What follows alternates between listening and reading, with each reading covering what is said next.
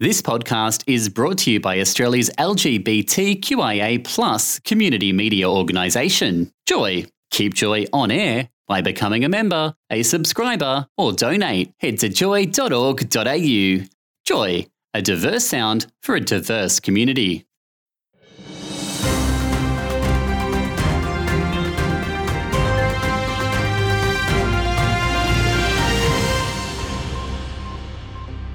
Welcome to The Informer, Australia's most diverse news and current affairs program. I'm your host, Gavin Hine. As Victoria and New South Wales continue to open up from lockdown, we chat with some performance artists about how they've gotten through the shutdown of the arts industry and what lessons we could learn from how we've adapted. But first tonight, the board of the Sydney Mardi Gras has proposed changes to its constitution that would see a number of board members not installed by election by the organisation's members, but by other board members. The proposed changes are to be put to a vote in an upcoming general meeting and have been criticised by some in the organisation, namely the activist group Pride in Protest. Ryan Samble has more. The Sydney Gay and Lesbian Mardi Gras Board of Directors are pushing for changes to their constitution, which would change the way directors are appointed. Currently, Sydney Mardi Gras board consists of eight directors elected to that position by members of the organisation. Under the proposed changes, only five directors would be elected, while the remaining four would be subsequently appointed by the board. Directors would also only come up for election every three years, as opposed to the current two year terms. The proposed changes will go to a vote at a general meeting later this year. The board has pushed for similar changes in the past, most recently at last year's annual general meeting, but they were voted down by a majority of members. For a change of the board's constitution to take effect, a proposal requires 75% of the vote. The decision to push this proposal again has caused some division within the organisation, specifically drawing criticism for being anti democratic. One such critic is Pride in Protest, an activist collective which holds two positions on the Mardi Gras board. Wei Tai Hungs is a member of Pride in Protest, and she believes the move is intended to minimize the impact of groups like Pride in Protest within Mardi Gras. Basically, what it is is it's Mardi Gras, uh, Mardi Gras trying to uh, reduce the amount of democracy within the organization, uh, so as to like reduce the impact of like opposition from anyone that's like left of the Liberal Party. Um, asking for calling for change and calling for uh, input from the organization to actually like fight for the rights of queer, trans, and minority people. The proposal also sets out gender-based quotas for appointments. Under the proposal, the board would have to be at least 40% men, 40% women, and 20% reserved for minoritized groups such as non-binary people and people of color. The change would also require at least one Aboriginal or Torres Strait Islander director, Mardi Gras says this proposal is about ensuring the leadership reflects the diversity in the organization's membership.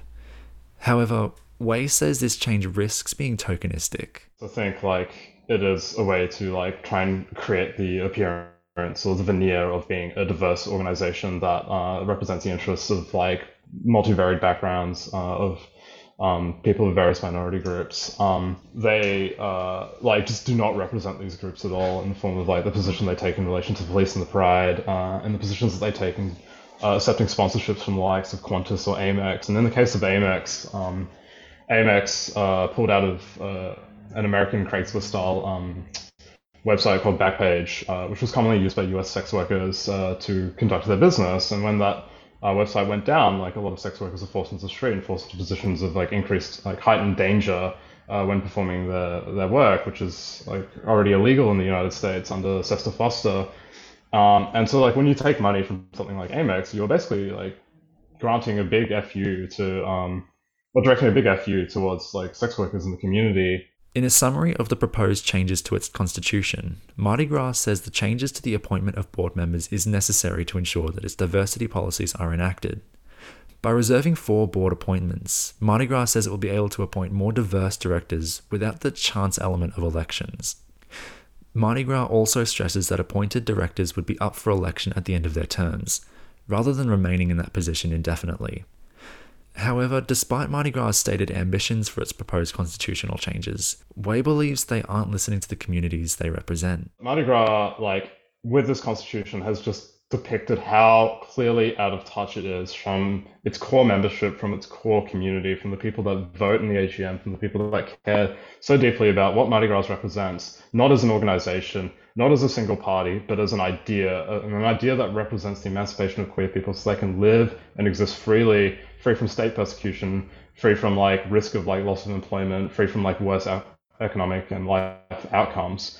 Um, Mardi Gras is like Mardi Gras like clearly just tried to like placate the community with a band-aid fix in the form of like affirmative action targets, in the form of um, like like really limited uh, attempts of um, appearing like politically engaged by uh, promoting like, the work of Equality Australia without actually having any meaningful, tangible commitment to like actually advancing the rights of its community. Sydney Gay and Lesbian Mardi Gras was contacted for an interview, however, no one from the organisation was available before deadline. In a statement sent to the Informer, the Constitution Review Committee at Sydney Gay and Lesbian Mardi Gras said the review of Mardi Gras' constitution is ongoing, and members are encouraged to participate in this process through whichever channels to which they have access. Furthermore, they say that representatives of Pride in Protest have not engaged in the constitution review process. In the ongoing review process, Sydney Gay and Lesbian Mardi Gras say they welcome any and all feedback from members, including Pride in Protest. This is Ryan Samble for The Informer.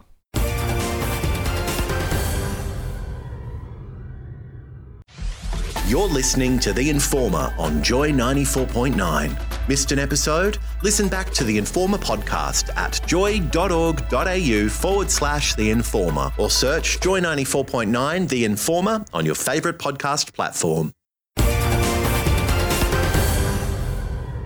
In Victoria, the art scene has more or less been shut down since early 2020. As Melbourne is coming out of hopefully its last significant lockdown, Jack Cranjan spoke with some performance artists about how we adapted to the changes of lockdown and what lessons we can possibly take away from all of that. The coronavirus pandemic wreaked havoc on so many industries, but the arts industry copped it pretty bad, particularly for those in a city known for its vibrant art scene like Melbourne. As much of our city, industries, and communities come out of a sort of 18 month hibernation, we spoke with artists about how they responded to the challenges of the pandemic, what it's like now, and what some of the longer term effects might be. My name's Emma, and I am a theatre maker and a sort of work in contemporary performance mainly, sort of interdisciplinary across performance music. I was sort of started out in Sydney and then I moved to, I lived in Canberra for a while. I moved to Melbourne actually just at the beginning of lockdown. So I moved to Melbourne at the beginning of 2020. A lot of my work was quite early on in 2020, like it was all development rather than production. It did pivot to an online context. So it was, I was doing a sort of full year residency with um, PACT Centre for Emerging Artists in Sydney, in which I never went to Sydney. We pivoted a few times. So the first time we are like, oh, we're not going to get to go to Sydney, but then they found partners for me to go in and be in a theatre space in Melbourne. But then also that was again cancelled when we went into that the second lockdown. So it was sort of a year of constant pivots, I think and then it went into a fully online um, base. But it was quite interesting because I did a work in progress showing uh, where I zoomed from my bedroom in Melbourne, where we were still in stage four lockdown, into a full theatre in Sydney. I interacted with them via sort of chat online, but yeah, I was still just zooming in from my bedroom. So it was quite strange experience to hear that kind of live audience, but be yeah, in my room. When a lot of artists headed into the unknown of COVID lockdown lurch, they had a choice to either adapt their work to the demands of the day or leave and come back later. Alex Morris decided to stick it out, and there were a few upsides to that. It did mean a lot of the teaching that I do around the world. I work a lot in the US and Canada and New Zealand. Um, it meant that I could actually start working um, as I would have, not obviously overseas or interstate, but still teaching online. So it, in essence, I was able to keep up a lot of the connections I had um, professionally around Australia and around the world using technology. It obviously made things very hard as uh, singing by yourself is very different to singing in a group, which is um, a lot of the work that I do with singers. Um, but it it it got us through those times, and if anything, we realized that the meetings we had or the gatherings we had were trying to keep up our skills, but they were more to foster and create and ensure that community still existed while we were quite separated. Uh, my name is Alex Morris, and I work as a composer, a choral conductor, and vocal coach most of the time. I also work as a drag performer and DJ, so things have been very weird and different for me over the last 18 months. I've always been one to say yes to everything, and I've gone through periods of my life where I've meet, reached meltdown and realized that I have to be a bit more selective about the gigs I take. And I think I'm at a point in my career now where I can be a little bit more selective about those gigs. In saying that, though, I performed five different DJ sets in the last week, and we are not even fully open yet. And let me tell you, I am wrecked. um, but I think for me, it's just going to be a matter of managing my own abilities and expectations. Because at the moment, I'm kind of saying yes to everything because I'm worried that saying no means I'll be disconnected from a certain work channel. Um, but I do need to be a bit more selective, I think, and also just accept the fact that my body, my brain doesn't have the stamina that it did 12 months ago, 18 months ago, um, then it could take a bit of time for me to get back into a place where I can be working as much as I was. Because um, even though during periods of lockdown I was still doing 60 hour weeks at times, um, there wasn't that necessity for me to be on the go and moving between three different locations per day. So it is a new set of expectations that I have, and I'm definitely wrecked after the weekend I just I just did artistically. It wasn't just artists that struggled to navigate lockdown. Venues also had trouble keeping up with constantly evolving government demands around density limits, patron caps, and COVID safe plans. It was really hard to navigate you know what the density limit was and what the rules were and how they came into practice. And I think what venues and and um, and licensed venues are, are struggling with at the moment um, is just keeping up with how quickly the changes are being made. Even this weekend just gone, venues weren't really ready to be running the events they could run because they had less than a week's notice to be able to put it together.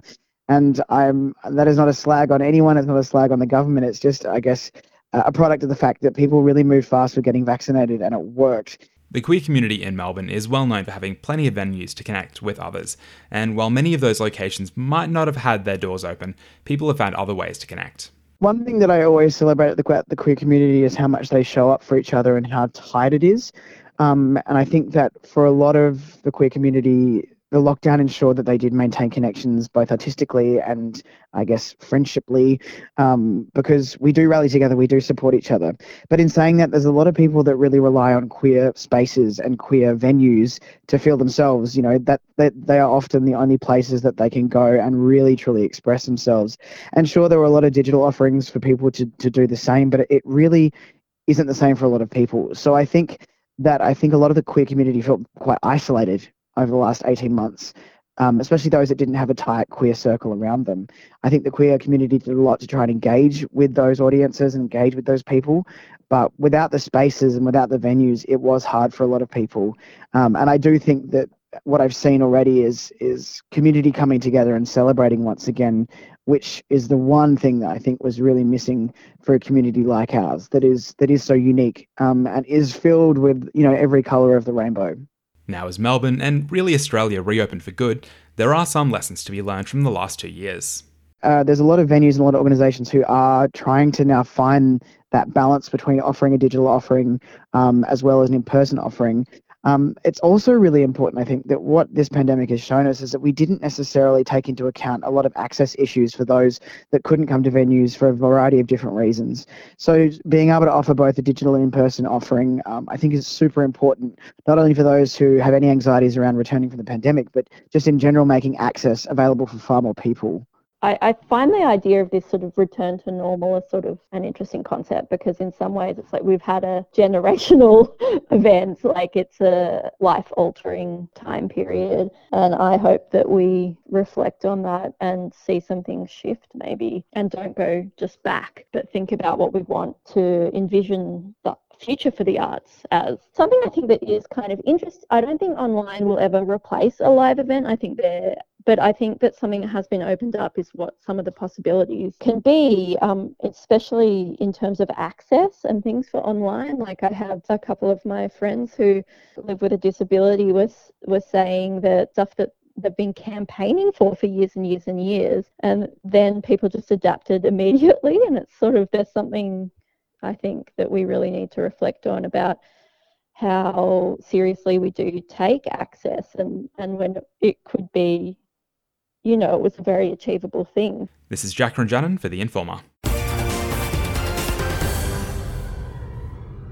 As always, if you have any comments or feedback on our stories, or have a tip on something we should cover, please get in touch with us, either via email, theinformer at joy.org.au, or on our Facebook and Twitter.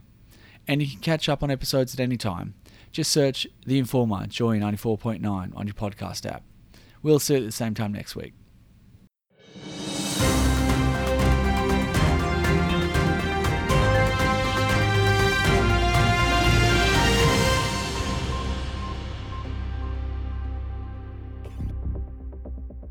Thanks for listening to another Joy podcast brought to you by Australia's LGBTQIA community media organisation, Joy. Help us keep Joy on air. Head to joy.org.au. Joy, a diverse sound for a diverse community.